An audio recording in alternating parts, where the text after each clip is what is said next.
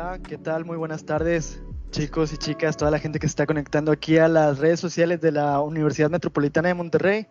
Me da mucho gusto saludarlos. Yo soy Anselmo Rodríguez, compañero de ustedes de la carrera de Comunicación y Estrategia Digital en turno nocturno, modalidad Aula Flex.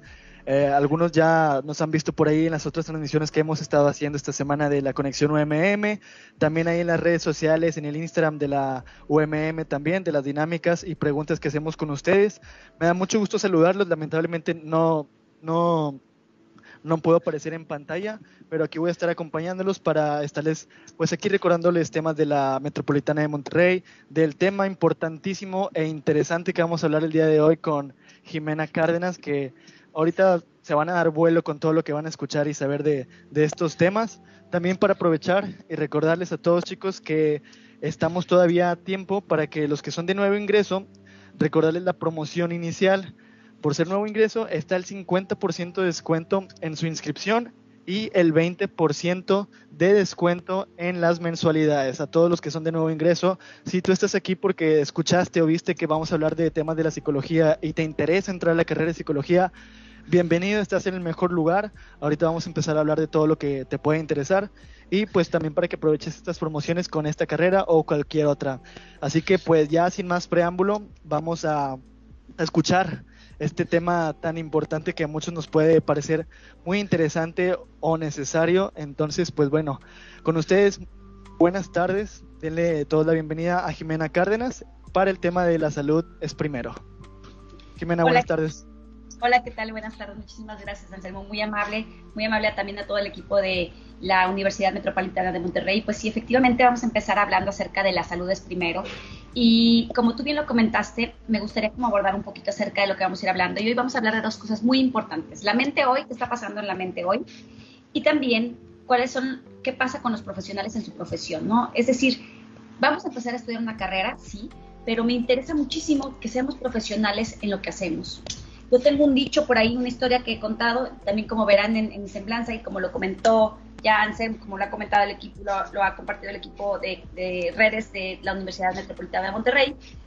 Eh, también soy comunicóloga, eh, también soy psicoterapeuta, pero ahorita les voy a enseñar un poquito más de mi semblanza, de lo que acaba de comentar. Y yo tengo una frase que creo que me parece muy importante compartir. Cuando tenemos profesiones, por ejemplo, como eh, arquitectura o ingeniería civil, si hacemos mal nuestro trabajo, ¿qué pasa? Pues los edificios se pueden caer, las casas se pueden caer, ya lo hemos visto aquí lamentablemente en nuestro país, y evidentemente muchas vidas se lastiman o se pueden perder. ¿Qué pasa cuando un médico hace mal su trabajo o una enfermera hace mal su trabajo? Ya lo hemos visto también lamentablemente en nuestro país, y pues evidentemente muchas vidas se pueden perder. Pero ¿qué pasa cuando nos dedicamos a la comunicación y cuando nos dedicamos a la psicología o a la psicoterapia y trabajamos con las mentes y comunicamos cosas? Pues dejamos a esas mentes despiertas, viviendo y reproduciéndose. Entonces, es de suma importancia el trabajo que hacemos como psicólogos, como comunicólogos también, como psicoterapeutas también, porque comenzamos a darle una cosmovisión a nuestra sociedad y en virtud de cómo tengan esa cosmovisión, que ya vamos a ir hablando más adelante, que es la cosmovisión, van a ir viendo que es de suma importancia el trabajo que estamos haciendo. Entonces, el segundo tema que vamos a tocar, así como son los dos objetivos puntuales, hablar de la mente hoy y también, pues bueno, qué onda con los profesionales en su profesión, ¿no? Entonces, vamos a empezar con un pequeño video de reflexión de qué es más o menos lo que hacemos los psicólogos, los psicoterapeutas y de qué se trata.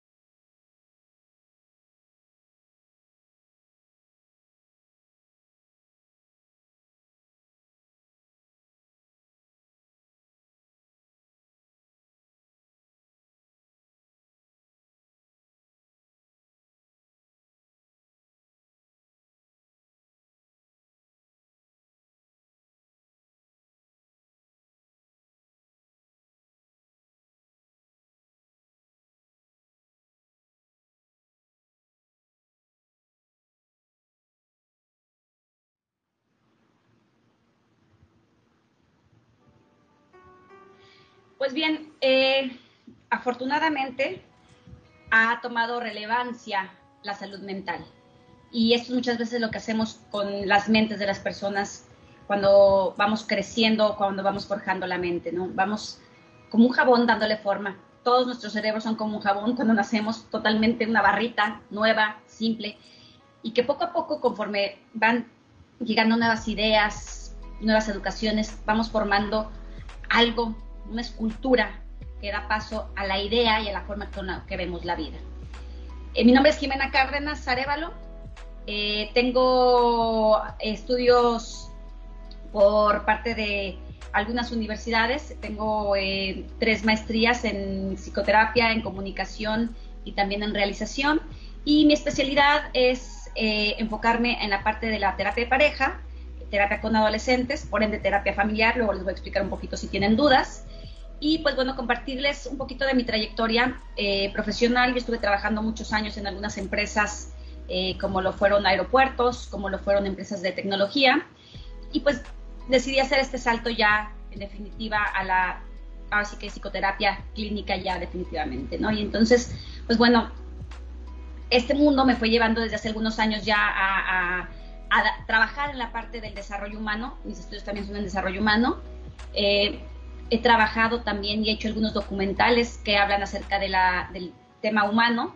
En Cuba he trabajado para Televisión Española también en un programa que se llama Saber Vivir, que bueno, ya tiene algún tiempo de no existir, pero ahorita tiene revistas, tiene libros y demás, y que se enfoca en la salud, muchas veces en la salud mental, ¿no? Y que la salud mental es una salud holística también, porque somos parte de un todo. Recientes investigaciones han arrojado que eh, nuestro cerebro y nuestros intestinos están conectados, entonces pues bueno, somos un todo, ¿no? Entonces, partiendo de ello, me gustaría platicar un poco acerca de qué, de entender si es tan importante el pensamiento o realmente será tan importante el pensamiento, cómo es la relevancia que ha ido tomando, ¿no? Este, este, este papel de la mente, porque antes era, eh, sí, bueno, eso es lo que tú piensas y no importa, ¿no? Y síguele con la vida, ¿no? Y es que en realidad el pensamiento influye para bien o para mal que más para bien o para mal, me gustaría decir para funcionalidad o disfuncionalidad, porque es una interpretación interna de lo que estamos viviendo. Y es ahí donde entra la palabra cosmovisión que dije al inicio, ¿no? Es cómo vamos a ver este cosmos, este mundo, y cómo a partir de cómo lo vemos vamos a empezar a, entender el mundo. Y es como este jaboncito en el que le empezamos a dar forma. Y si le damos forma, evidentemente, eh, pues va teniendo formas diferentes al que está al lado, al que está enfrente de mí, al que está atrás de mí, a la generación que ya va delante de mí, a la generación que viene atrás de mí, ¿no? Entonces, como veamos el mundo, lo vamos a ir entendiendo, porque nuestros pensamientos generan también emociones y nuestras emociones también generan ideas y estas ideas generan acciones. Entonces, en general, las, los pensamientos y las emociones muchas veces se consideran una vía en doble vista, o sea, es decir, como lo que yo hago influye en cómo pienso y cómo lo que yo pienso influye en lo que yo hago. Entonces, digamos que, ¿qué fue primero el huevo la gallina? ¿Qué fue primero la acción o la mente? Eh, hay diversas teorías que dicen que primero es eh, la mente y luego son las acciones. Hay otras teorías que dicen que primero son las acciones y que conforme reaccioné eh, o reaccionaron conmigo, entonces voy a entender también el mundo o yo me voy a entender en frente al mundo, ¿no? Y entonces, muchas veces, estas, este triángulo, ¿no? En el que hablamos de pensamiento, eh, emoción y acción está muy interrelacionado y es que a través de esto percibimos, sentimos y en consecuencia actuamos. Entonces, la emoción versus el sentimiento que es, bueno, también eso es importante que lo aprendamos.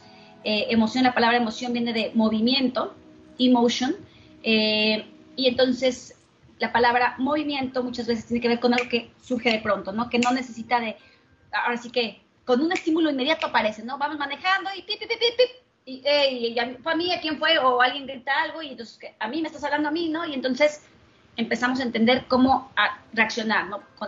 empezamos a reaccionar. Pero el sentimiento es algo que no necesita de un estímulo para aparecer, sino es como esta parte de la emoción a lo largo de la vida, y entonces ya se vuelve un sentimiento. De pronto conocemos viejitos como grumpy, enojones, y dices, bueno, ¿por qué fue así, no? Porque tú nunca trabajó su emoción. Y entonces cuando hablamos también de cómo se relaciona con el pensamiento, es que si yo lo repito varias veces, es decir, si yo no trabajo esta emoción, pues evidentemente va a darme una cosmovisión. Imagínate que tú piensas que todo el mundo te agrede. que todo el mundo te quiere hacer daño. ¿Por qué? Porque tú, estás inseguro, insegura y entonces en función de eso es como empiezas a percibir, a pensar y a percibir el mundo y a actuar, ¿no? Y entonces, claro, si tú estás siempre en la defensiva, la gente va a actuar en consecuencia, que es un poquito de algo que llamamos en psicoterapia la profecía autocumplidora o bien el sistema reticular activador ascendente, que si tienes más dudas me puedes escribir y yo te voy a contestar, o si tienes más dudas, mejor aún para que te vaya dando más curiosidad y quieras estudiar esta deliciosa y, e impresionante carrera. Y pues bueno, eh, se va conformando, ¿no? Pues los demás se comportan así conmigo y entonces yo actúo en consecuencia y entonces yo actúo en consecuencia, entonces pienso en consecuencia y entonces se vuelve un círculo, ¿no? Por eso es tan importante que en las especialidades como es la psicoterapia, ya una especialidad de la psicología, que es de la psicología clínica sobre todo, nos enseñan a evaluar patrones interaccionales, tanto intrapersonales, es lo que yo me voy diciendo, como interpersonales, cómo me voy yo relacionando con el mundo, ¿no?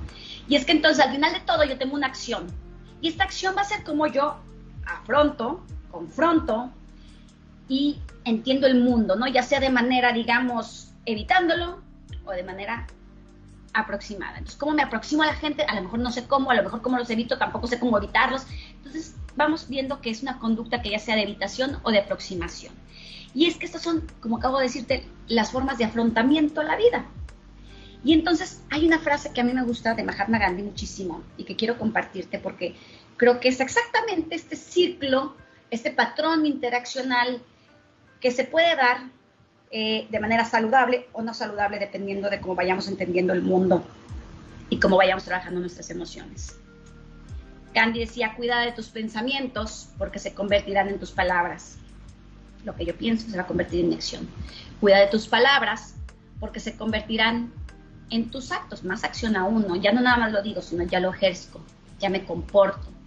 Cuida de tus actos porque se convertirán en tus hábitos. Si yo lo hago continuamente, si yo no trabajo mi emoción del enojo continuamente, se va a convertir en un hábito y va, por ende, en un sentimiento también que va a prevalecer en mi forma de actuar, de lo que yo digo, etcétera, ¿no? Y cuida de tus hábitos porque se convertirán en tu destino. Yo tengo una frase que digo, lo que no se trabaja, se repite. Y esto es algo que se hace en psicología y en psicoterapia. Trabajamos cuestiones que nos hacen, eh, que nos detienen para crecer o que incluso nos, potencian para crecer y nos tomamos de ahí para poder seguir trabajando. Entonces, la mente es primero. La mente es tan importante que está ahí. Y todos somos mente. Cuando yo te, yo te quiero preguntar, ¿dónde sientes el amor? ¿Dónde lo sientes? Cuéntame. Por ahí sí me pueden este, ayudar, por favor, leyendo eh, participaciones o si en Facebook está, viendo participaciones, yo te estoy monitoreando en Facebook, no puedo ver a lo mejor Teams, pero Facebook sí te puedo ver, eso sí te lo puedo asegurar. Y, este, y entonces me gustaría ver los comentarios que hay por ahí. Por ahí veo que está Berenice, veo que está eh, Yulai, por ahí si quieren compartir, comentar, hacer algunos comentarios o algo, se los agradecería para yo poder retroalimentar. ¿Dónde lo sientes? Dime, ¿dónde sientes el amor? ¿Dónde sientes el enojo? ¿Dónde lo sientes?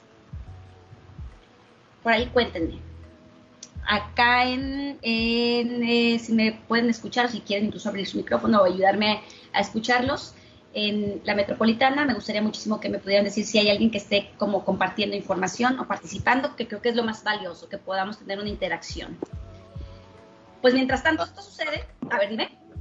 Perdón, perdón. No, hasta ahorita vamos bien, Jimena, todo bien. Eh, digo, si hay personas aquí escuchándonos, no, todavía no se reportan así como que con sus dudas, manifestándose de que, oye, me ha pasado esto o el otro, pero hasta el momento vamos bien. Digo, igual repetimos, eh, les hacemos la invitación a que participen con nosotros vía comentarios. Alguna duda de lo que esté platicando o algo que a ustedes como que les llame la atención, sin problema también lo pueden estar preguntando aquí en los comentarios de la transmisión de Facebook. Sí, oye, bueno, ya que tú estás también estudiando y demás, ¿dónde sientes el amor? ¿Dónde sientes el enojo? Mm, es que siento que depende mucho del contexto. Em, pero, por, por, ejemplo, ¿cómo a qué iría más orillado? Pues, ¿dónde sientes el amor tú, por ejemplo, cuando te enamoras?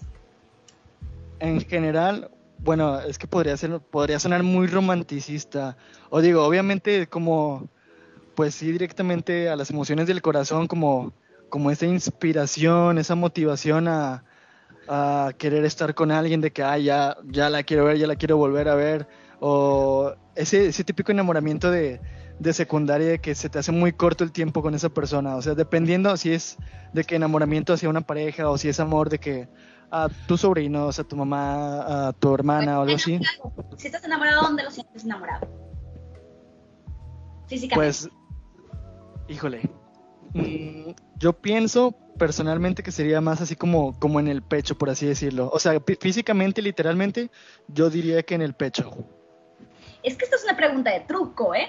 Porque en realidad eh, se, se, siente en el cerebro, pero el cerebro da las indicaciones para que se sienta en ciertas partes del cuerpo.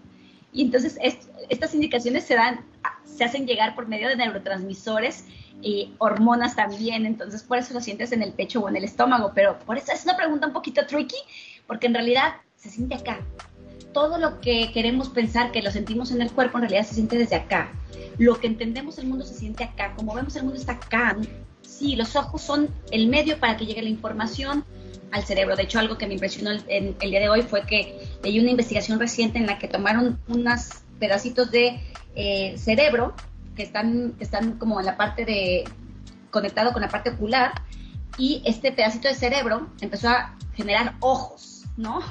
Entonces, está súper interesante esto, ¿no? Súper interesante. Yo cuando le dije, wow, dije, de todos modos me quiero meter más para leer más de estos científicos, así con bases científicas, con un paper, pero leí en una noticia y dije, wow, o sea, pensamos que vemos con los ojos, pero los ojos son el medio para que el cerebro interprete lo que estamos viendo. Pensamos que sentimos con el corazón, pero el cerebro es el medio para que se interprete eso que estamos sintiendo y lo haga sentirse en el corazón. Entonces... Claro, de hecho, Jimena, disculpa que te, que te interrumpa, tenemos también una, respondiendo a la pregunta que, que, hiciste ahorita, Vero García coincide y dice que el amor lo siente en su mente.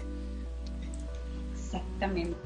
Y cuando nos enamoramos, pensamos que estamos enamorados con el corazón y con el estómago, pero sorpresa, hay muchas cosas que pasan en el cerebro y el cerebro enamorado, en realidad, algunos eh, expertos en el tema llaman que es un cerebro como drogado, un cerebro enfermo, porque no pensamos con mucha claridad, es decir, estamos un poquito dopados en la realidad, ¿no? Sin embargo, bueno, yo, le, yo al contrario, yo le llamaría como el cerebro pensando en otra dimensión, ¿no? Me gusta más pensar que el cerebro enamorado es un cerebro que ve otras cosas que el cerebro en su común eh, actuar no lo, o en su común funcional no lo ve, ¿no? Entonces, Muchísimas gracias por tu, por, tu aportación, Vero. Así me encanta que estemos participando. Yo los voy a estar leyendo y también si me puedes este, también compartir lo que vayan escuchando, me, me, encantaría porque creo que esto es de doble vía. Si no es de doble vía, entonces, pues bueno, no funciona porque precisamente es como funciona la mente, ¿no? A través del aprendizaje aferente y eferente, ¿qué sale, qué entra, qué sale, qué entra? Y si no entra algo nuevo, si yo nada más hablo, entonces ¿cómo voy a aprender y cómo voy a crecer yo también como expositor, ¿no? Entonces es lo mismo, o también tú que no estás, estás viendo del otro lado, ¿cómo vas a aprender si no preguntas y dices, ah, ya tengo una información nueva de algo que yo tenía duda o algo que yo participé, ¿no? Entonces es esta confirmación, reafirmación o incluso refutación de las ideas que vamos teniendo. Y pues bueno, vamos a hablar de la mente hoy. ¿Qué sucede con la mente hoy? ¿Les parece?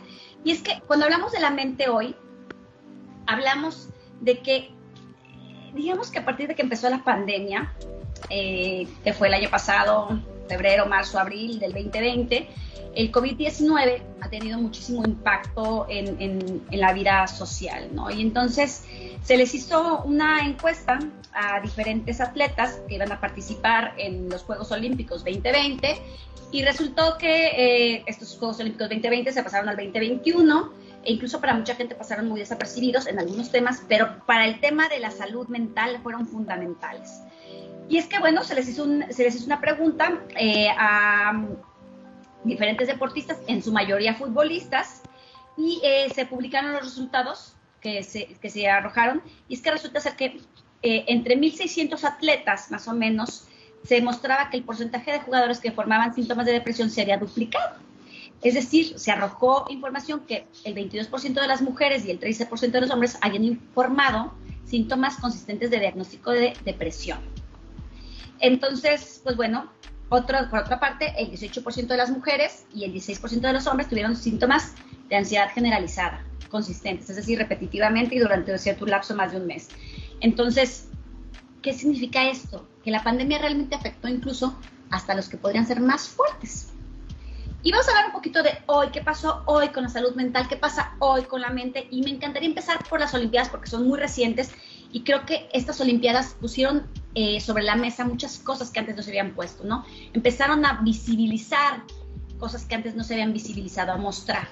Y es que Colin Quickly, eh, esta corredora estadounidense que está del lado izquierdo, que estás viendo en tu pantalla, eh, comentó que recientemente, hace como un año, eh, más o menos, hace año y medio a lo mejor, en febrero, creo, creo que hace un año más o menos, fue cuando empezó con un tratamiento psicológico y en febrero de este año comentó acerca de los beneficios de tener buena salud mental. Y entonces, wow, o sea, una corredora de obstáculos de 3.000 metros, o sea, campeonísima, está comentando acerca de los beneficios de la salud mental. Pero mujer, si te ves súper saludable, ¿no? Físicamente, y del lado derecho tenemos a Michael Phelps, campeonísimo del deporte de la natación, eh, y que comentó y dijo, oigan, ¿saben qué? Es que estos Juegos 2020 me preocupan un poco eh, por la salud mental de los atletas, porque yo he sufrido y él ha sufrido eh, pues temas de drogas, temas de alcohol, temas muy relacionados con la salud mental y la presión que se ejercía en él, ¿no? Entonces, en resumen, em, menciona que el aplazamiento de los Juegos 2020 al 2021, pues es algo que nunca se había visto antes y que sí fue una decisión correcta, sin embargo, ¿cómo lo van a afrontar mentalmente? Tú te estás preparando para llegar a una meta y ¡pum! te la mueven, ¿no? Y entonces, ¿cómo te preparas? ¿Cómo te formas en esa parte? Si tú siempre estás preparado físicamente, pero no mentalmente. Por eso hay terapeutas, psicólogos del deporte también, ¿no? Entonces, que, que tratan esta parte mental, porque muchas veces los deportistas se quiebran no físicamente, sino mentalmente. Y nos, entonces imagínate, si una persona que es deportista de alto rendimiento, que son los, por eso llaman Olimpiadas, ¿no? Porque son del, Olimpo, ¿no? Son semidioses casi, que logran cosas que la mayor parte no podemos lograr, se rompen. Imagínate los que somos pues más mortales, que no vamos a las Olimpiadas, que estamos en el Olimpo, ¿no? ¿Qué pasa con nosotros? Y es que, aún así, estas Olimpiadas, cuando iban a empezar, ya empezaban como con este esta parte en la que se iba eh, poniendo eh, sobre la mesa esta agenda, eh, los comunicólogos le llaman agenda setting, esta agenda de lo que se iba a hablar, que era también la, parte de la salud mental. ¿no? Del lado izquierdo tienes a Simone Biles, o Bills, que ella es una gimnasta, de hecho la que ha ganado más premios en Estados Unidos, una super gimnasta, de hecho la, la, la declaran incluso como la mejor ya sobre de otras que han sido muy exitosas también. Y pues bueno, resulta ser que eh, ella ya para las finales dijo, ¿saben qué? Hasta aquí llegué, yo no puedo continuar, prefiero por mi salud mental, hasta aquí llego, prefiero estar preparada para próximas Olimpiadas. Ella está tomando una decisión, a pesar de que ya había ganado varias medallas, decidió que en las, ya en las finales, decir, ¿saben qué? Yo ya no participo, dejo a mi equipo Estados Unidos, no los quiero abandonar, pero tampoco quiero sufrir algún algún daño mayor, ¿no? Porque está, es súper conocido que en la historia de, de las gimnastas eh, han sido, incluso hubo una gimnasta, si no mal recuerdo, bielorrusa, de hecho, si quieren, ahí yo hablo en mi podcast acerca de esta, de esta persona, de esta chica, que eh, por no estar bien emocionalmente le hicieron participar, la presionaron, la presionaron, se lastimó un tobillo, le dijeron, no, ahorita te lo arreglamos, se lo arreglaron rapidísimo, le hicieron participar nuevamente y terminó eh, cuadraplégica porque mentalmente no estaba en equilibrio, ¿no? Entonces terminó cuadraplégica y murió muy joven. Entonces, Simón Viles no está tomando la decisión de abandonar, sino por el contrario, de pensar a largo plazo. E imaginen la fortaleza mental que tuvo que haber tenido para poder haber dicho, saben que llegué hasta aquí, pero ah, si sigo, puede pasar algo más grave y prefiero estar mejor para lo que sigue. Esto lo criticó muchísimo a su derecha Djokovic, que es un tenista famosísimo también, que dijo, bueno, es que no sabe tolerar las, las situaciones, o sea, los atletas nos formamos bajo la presión. Y aquí quiero hacer un paréntesis. Simón se forjó bajo la presión porque fue una chica que fue abandonada por sus padres, porque sus padres eran drogadictos, fue una chica que trabajó bajo mucha presión, que en verdad salió adelante, o sea, no es una chica que no sepa trabajar bajo presión, y además es la mejor de Estados Unidos.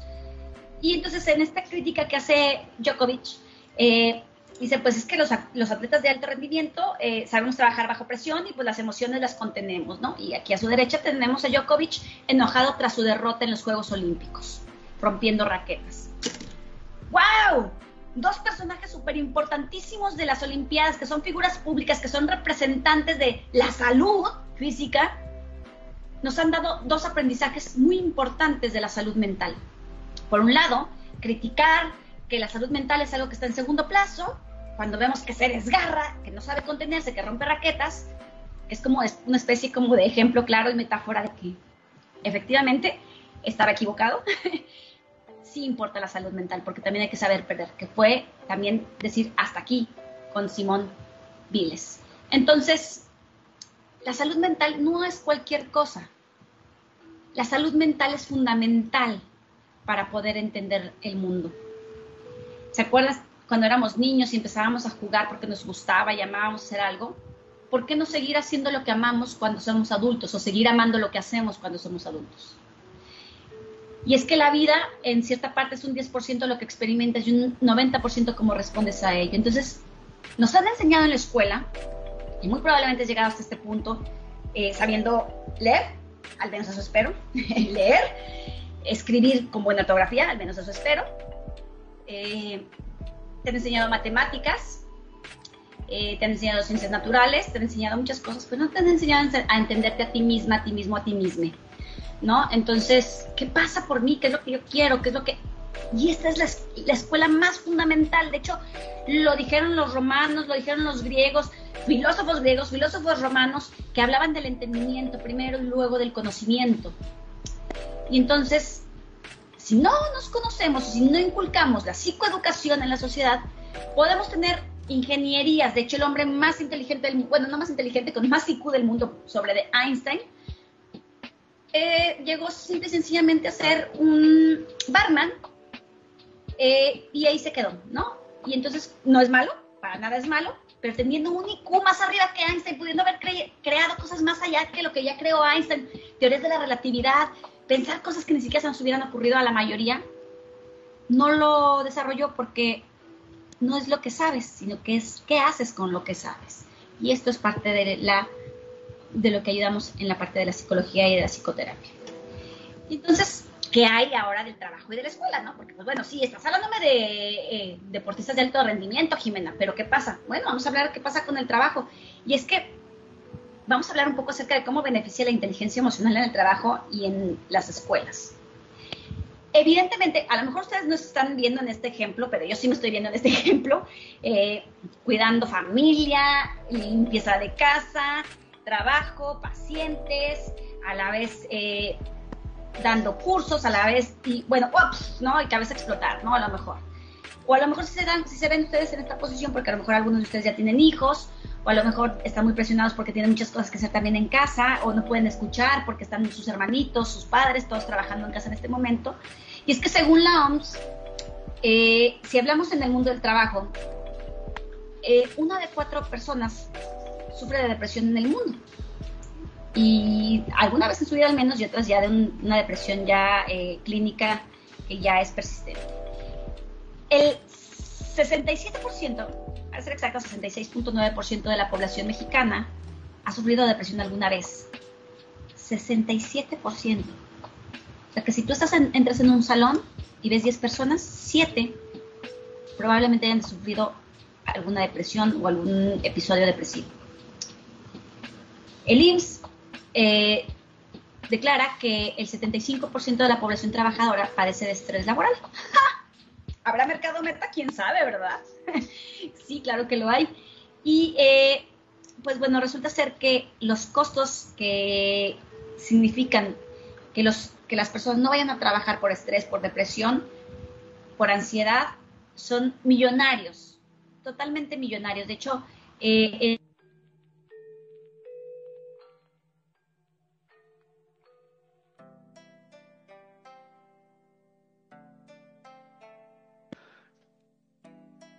Creo que, creo que Jimena se...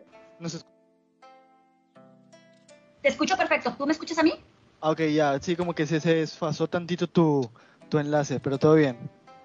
Ok, perfecto. Si hay algún comentario o algo hasta ahorita, por favor comenten a, ver si les ha pasado a ustedes o no les ha pasado. Este, me encantaría que me contaran qué han, qué han vivido, qué no han vivido.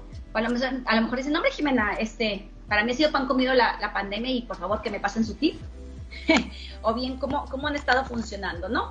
Entonces, pues me gustaría mucho que hubiera participaciones. ¿Hay participaciones en este momento? ¿Comentarios? En, el...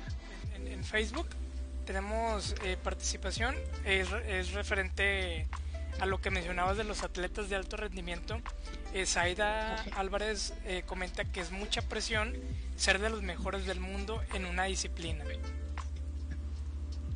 Totalmente. O sea, ser el mejor del mundo en una disciplina física, en una disciplina mental, en una disciplina profesional, ser de los mejores no es cualquier cosa, ¿no? Es, es realmente em, pues todo un logro, ¿no?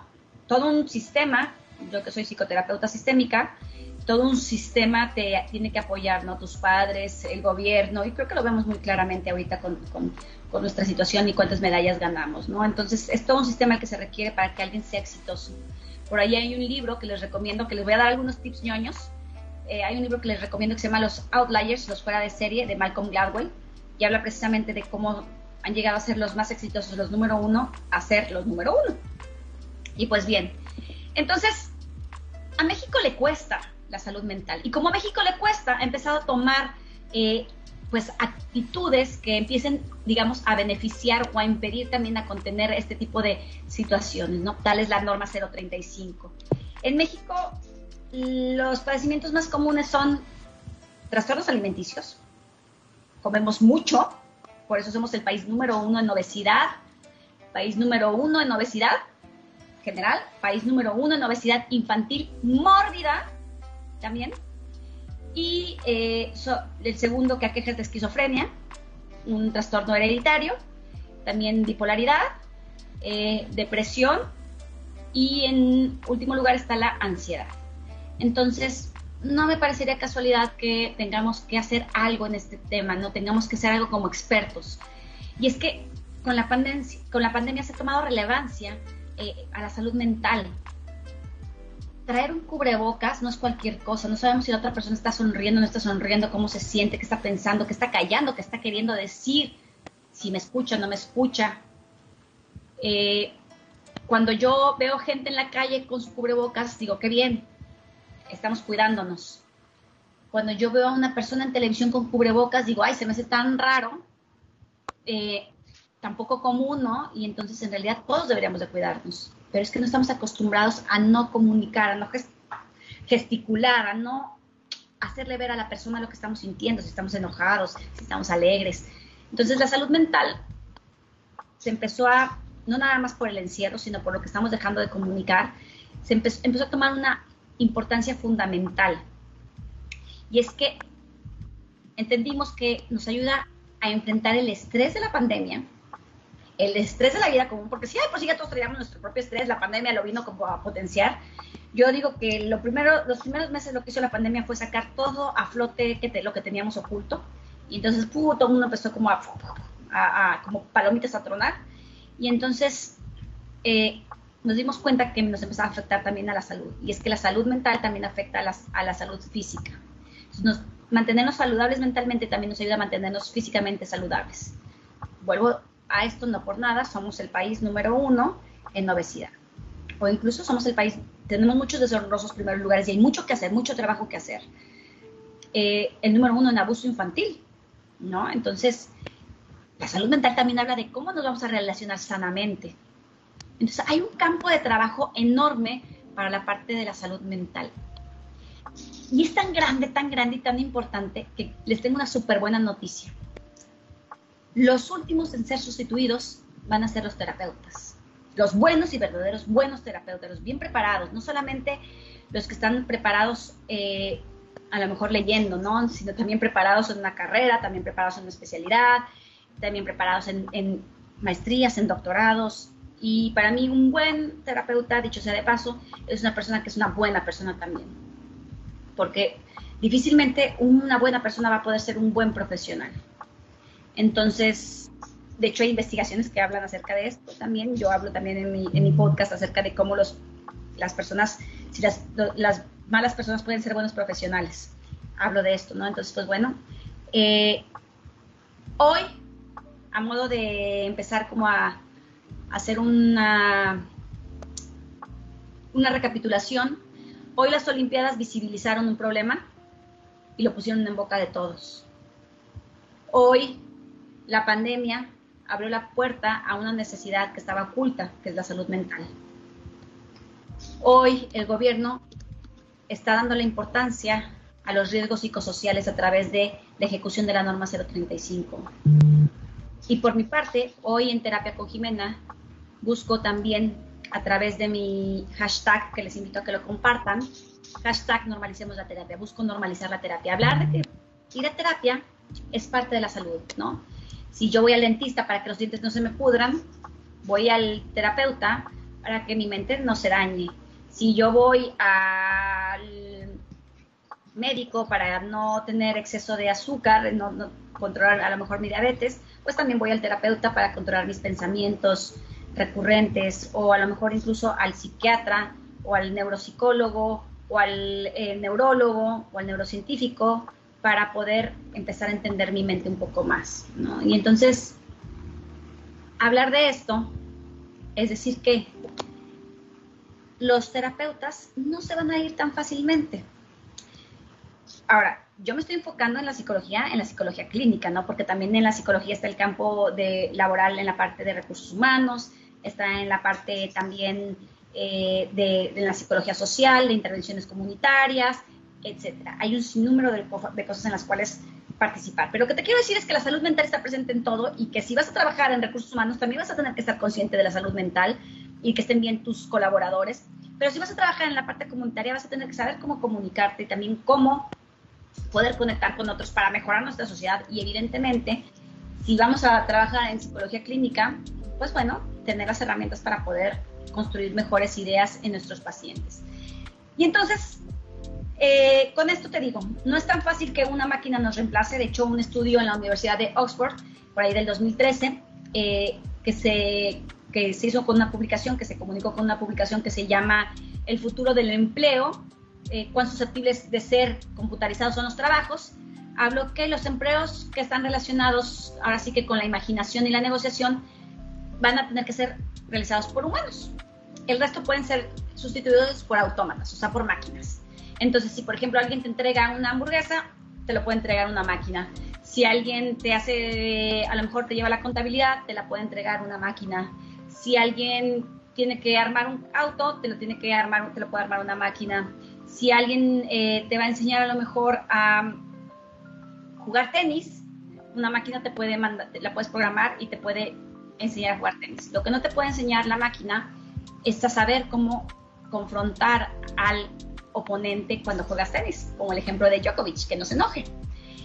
Entonces, los terapeutas no van a ser sustituidos tan fácilmente, porque están relacionados con la salud mental.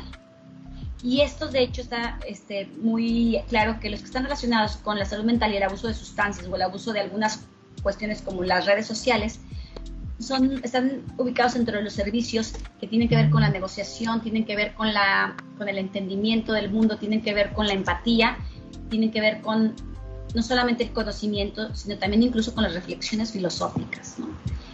Entonces, en este punto, yo te diría, si estás buscando una carrera, piensa en, psicología, a mí me encanta, es mi segunda carrera.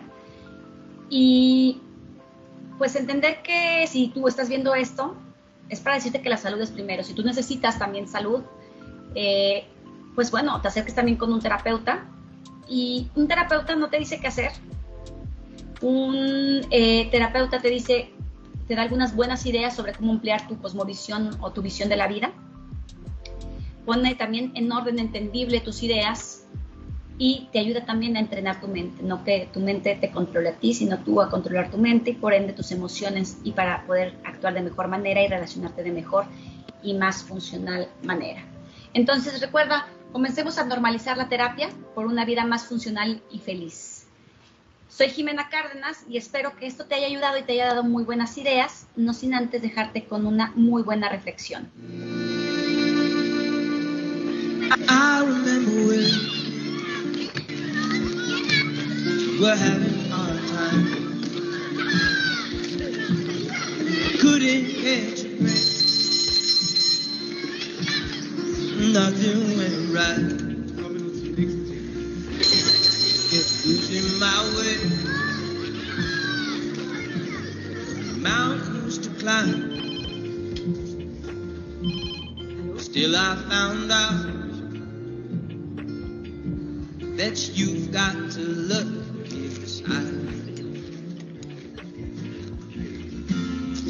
where will we be when it's all said and done? Hey, and feelings stand no chance to love.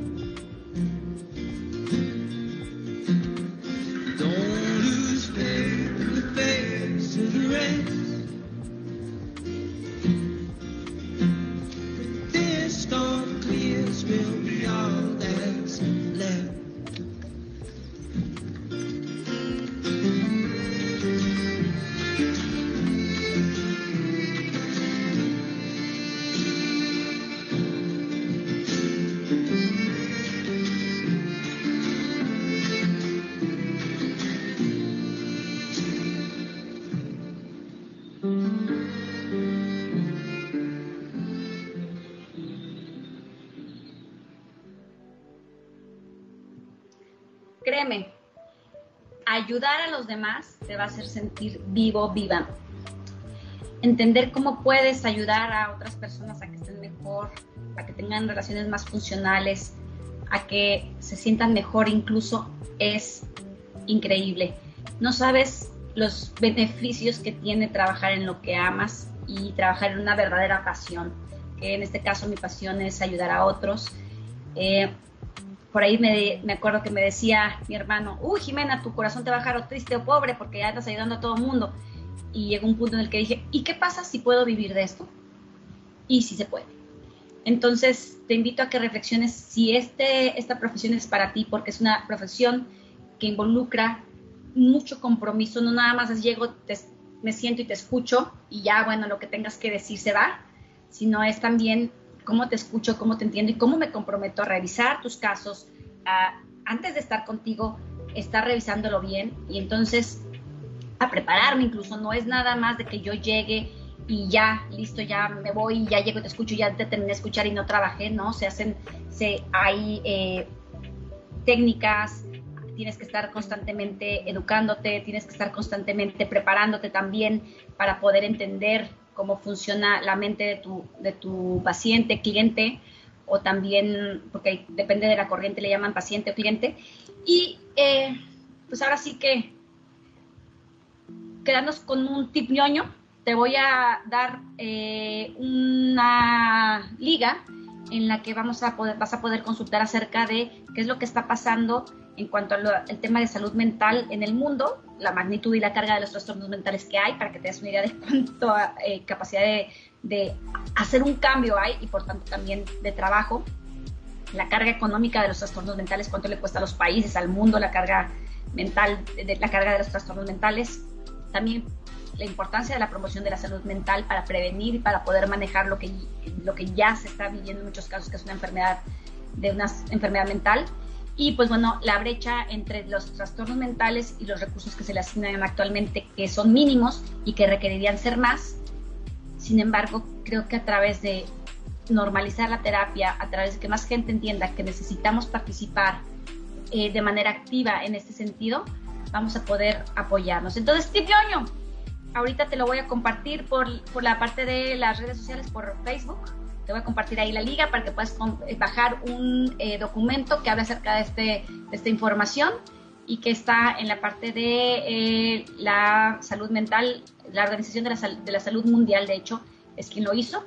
WHO es World Health Organization, que es la Organización Mundial de la Salud, y entonces, pues bueno, puedes descargarlo y te puedas llevar algo, no nada más de información, sino también te puedes llevar algo a tu casa para leer y para reflexionar también.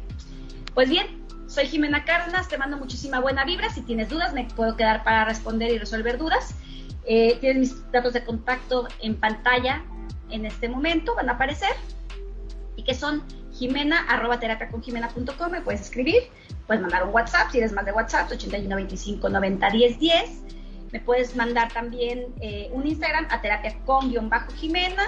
Me puedes ver por redes sociales, terapia con Jimena en, en eh, YouTube, más me vas subo más videos en Facebook, también me vas a poder escuchar en Spotify, Terapia con Jimena. Y pues bueno, en LinkedIn como Jimena Cárdenas Arevalo, que algunas cosas hubo por ahí de el mundo del trabajo, que hablo en radio los lunes acerca del mundo del trabajo también. Pues bien, te mando muchísima buena vibra y me quedo para responder dudas si es que hay dudas. Ustedes dicen. Sí, sí, sí. Oye, pues muchas gracias, Jimena. A mí sí estaba muy, muy cañón todo lo que estabas diciendo. De hecho, sí empezaron a salir ya preguntitas de ahorita ya casi al final. Pero pues dije, bueno, ya que, que se pueda terminar para poder atender las dudas mejor y no hacer ninguna pausa. Eh, ahí por el Facebook están preguntando eh, que si desahogarse realmente ayuda mucho para el estrés. O sea, profesionalmente o en el ámbito eh, médico de la psicología, ¿eso realmente ayuda para el estrés? O sea, el desahogarse.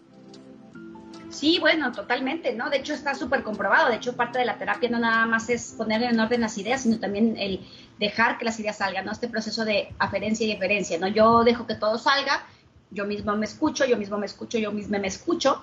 Y entonces, en virtud de eso, eh, yo digo, ah, claro, dejo que salga, me quito esta carga, que es parte de lo que trabaja la tanatología también, que es liberar eh, a través de la palabra, que es como un proceso terapéutico, y luego también no nada más libero a través de la palabra, sino me escucho, escucho desde afuera lo que estoy diciendo y además los tengo permiso de contrarrestarlo junto con puntos de vista que están preparados para ayudarme a enfocarme en solucionar mi problema, ¿no? Entonces, en definitiva, de eso se trata la, terapia, ¿no? De, de, de, poder sacar lo que traemos dentro, pero ponerlo en orden, no nada más irme con mi amiga a tomar el café que me diga, no, si estuvo bien gachos, no, si estuvo súper mal, híjole, qué mala onda, ¿no? Sino tener como como le digo a mis pacientes, tener ideas es bueno, pero tener buenas ideas es mejor.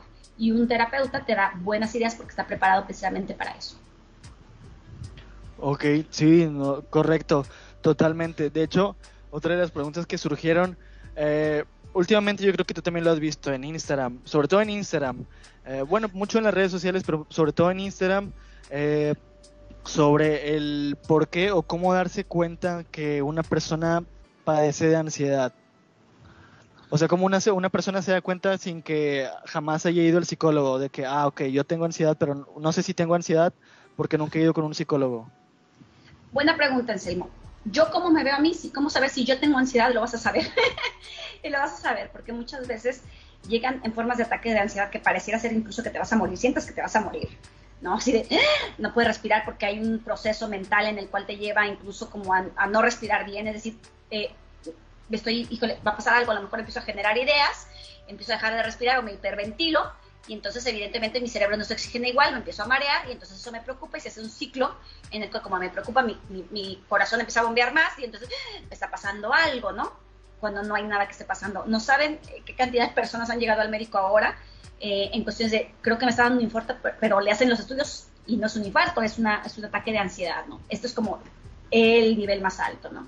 Pero hay formas en las que no puedes dormir simple y sencillamente, comes de más, o sea, tus hábitos alimenticios cambian también, tus hábitos de sueño cambian también, hay pensamientos recurrentes que te llevan a como a estar mucho pensando en el futuro y qué va a pasar y qué va a pasar y qué voy a hacer y, qué, y cómo voy a pagar y, entonces te vas a poder dar cuenta. Entonces hay como diferentes niveles también en, cada una de las cuestiones eh, que se viven en los temas de salud mental. En este caso, evidentemente, eh, pues bueno, puede ir partir desde lo más bajito, comes de más, duermes de menos, duermes de más también, eh, puedes estar más irritable también, hasta sentir un ataque de ansiedad. Ok, muy bien, entonces ahí para los que estaban haciendo este tipo de preguntas o a los que les surgen también este tipo de dudas, a lo mejor de las personas que están viendo, pues no preguntan porque o no se lo imaginan o tal vez como que les da pena preguntar, porque eso también tiene mucho que ver, que otras personas no se abren porque, ay, ¿qué van a decir de mí? Van a decir que estoy loco, van a decir que estoy chisqueado o algo por el estilo. Entonces, pues no, no va mucho por ese lado. Ahí Vero García está comentando en el Facebook, dándote las gracias y felicitándote. Muy excelente tema, dice Vero García. Ah, muchísimas gracias, me siento honrada por su retroalimentación. Sí, tenemos que normalizar la terapia, decir, oye, fui con el dentista, sí, fui con mi psicólogo, fui con mi psicoterapeuta, es importantísimo. Eh, eh, anteriormente, generaciones anteriores era, vas con el psicólogo porque estás loco, ¿no? Eh, porque no se entendía que, de hecho, incluso la esquizofrenia se pensaba que, este, que, era parte como de la locura, ¿no? Y ahora sabemos que es una enfermedad mental. O, por ejemplo, incluso em, y también me llama mucho la atención que hace tiempo vi que la parálisis cerebral pensaban que era de alguien que estaba como loco también, ¿no? Entonces los mandaban a, porque hay ciertos niveles de parálisis cerebral, los mandaban también, este, al, pues, a loquero, ¿no? Y entonces, al final de todo, cuando digo a loquero, porque así era como lo mencionaban antes, eh, los metían, los recluían y pues, ¿quién no se va a ver, volver loco encerrado, ¿no? Y con más gente que no está saludable y además reprimidos y además te dan de comer guácala lo que haya, no puedes expresarte y todo lo que te expreses va a ser cuestionado. Y entonces ha avanzado muchísimo eh, la psicología en este sentido, ¿no? Ya no es todo enfocado a patologizar, a encontrar una enfermedad, sino ahora estamos enfocados más a las soluciones. De hecho, mi corriente terapéutica en mi maestría de psicoterapia es psicoterapia breve sistémica con enfoque en soluciones. Es como si vamos a funcionar, ¿no? Entonces, eh, una premisa es ser asépticos, es decir, no tener que irnos a los adentros, que la gente sufra para poder solucionar algo, ¿no? Sino empezar a solucionar primero. Entonces, ha cambiado muchísimo la idea de lo que antes se pensaba acerca de la mente. Ahora sabemos que si la mente no funciona, no podemos pensar con claridad.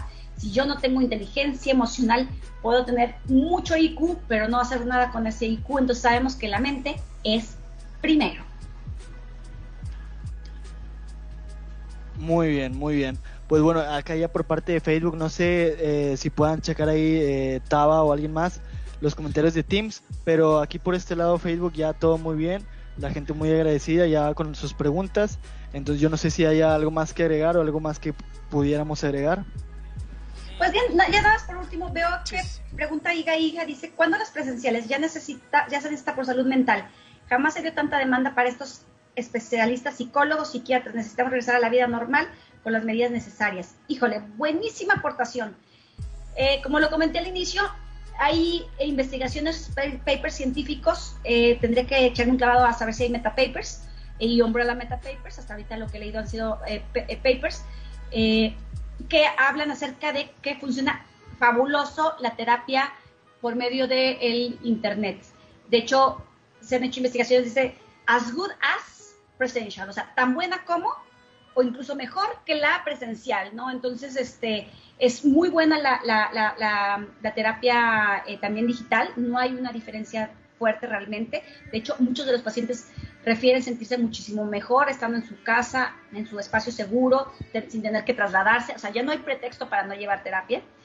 Evidentemente, sí, el contacto humano es mucho más, eh, comunica muchísimo más y hay muchísimo, una, una dinámica diferente pero para términos prácticos, pragmáticos de eh, salud mental, es sumamente funcional, incluso tan buena como la presencial o incluso mejor que la presencial. Y por ahí dice, ¿cuándo vamos a regresar a la parte de la vida normal? Uf, cuando empezó la, la, pandemia yo les dije, no va a haber normalidad, se enojaron conmigo algunas personas, dije, va a haber nueva normalidad. Y como dices por ahí, con las medidas necesarias. Evidentemente necesitamos una nueva normalidad. Eh, tenemos que entender que no podemos vivir como vivíamos antes, simple y sencillamente no vivimos igual que como vivía Luis XV, que se bañaba cada, una vez cada seis meses porque pensaban que el agua era lo que enfermaba. Ahora sabemos que no, que lo que enferma es precisamente la falta de higiene. Entonces tenemos que entender que ahora, con la nueva normalidad, es darle todavía prioridad a la higiene física, pero también a la higiene mental, que es tener no solamente ideas, sino buenas ideas, ¿no? Correcto, correcto. Sí, digo, ¿qué más quisiéramos nosotros, verdad? Que ya regresáramos a, a presencial y demás, porque a algunos también sí les puede estresar el hecho de estar encerrados en casa, pero pues bueno, como dices, hay que aplicarnos a esta nueva no normalidad, eh, hacer lo que nos toque de nuestra parte y pues para volver a una nueva normalidad lo más pronto posible.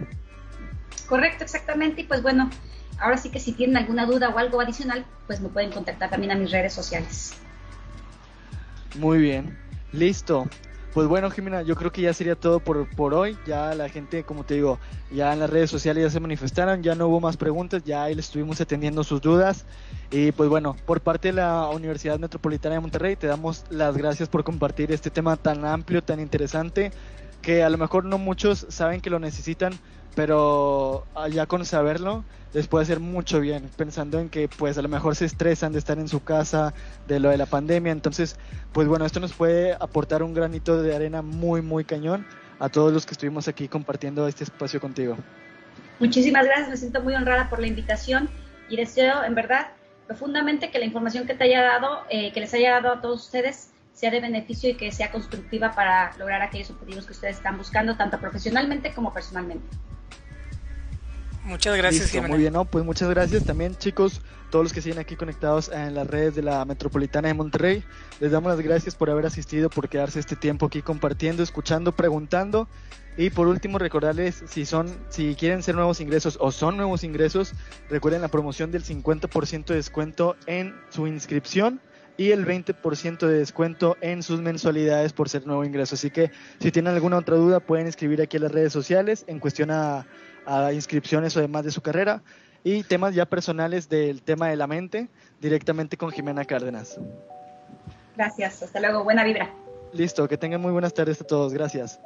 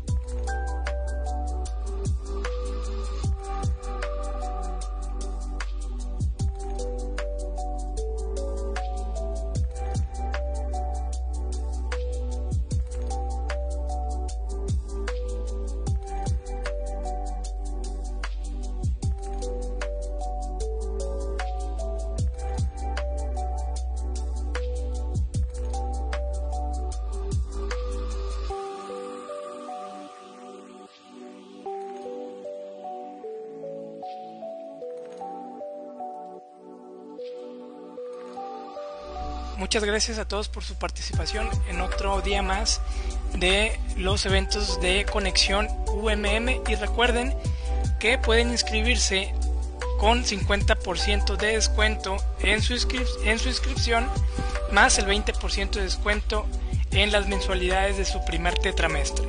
Y los esperamos el día de mañana a las 12 pm en este webinar tan interesante. Bueno, si les gusta el tema de las redes sociales y los anuncios de Facebook, eh, Facebook escucha tus conversaciones. Si alguna vez se han preguntado por qué cuando tú estás conversando sobre algún tema o algo que traes ahí en, tu plática y de repente te salen anuncios, pues bueno, de este tema estaremos hablando el día de mañana a las 12 pm. El licenciado Mario Sosa, director de la carrera de marketing digital, y su servidor Armando Gutiérrez. Entonces, para que no se lo pierdan, mañana los esperamos a las 12 de la tarde en Conexión UMM. Muchas gracias por su asistencia.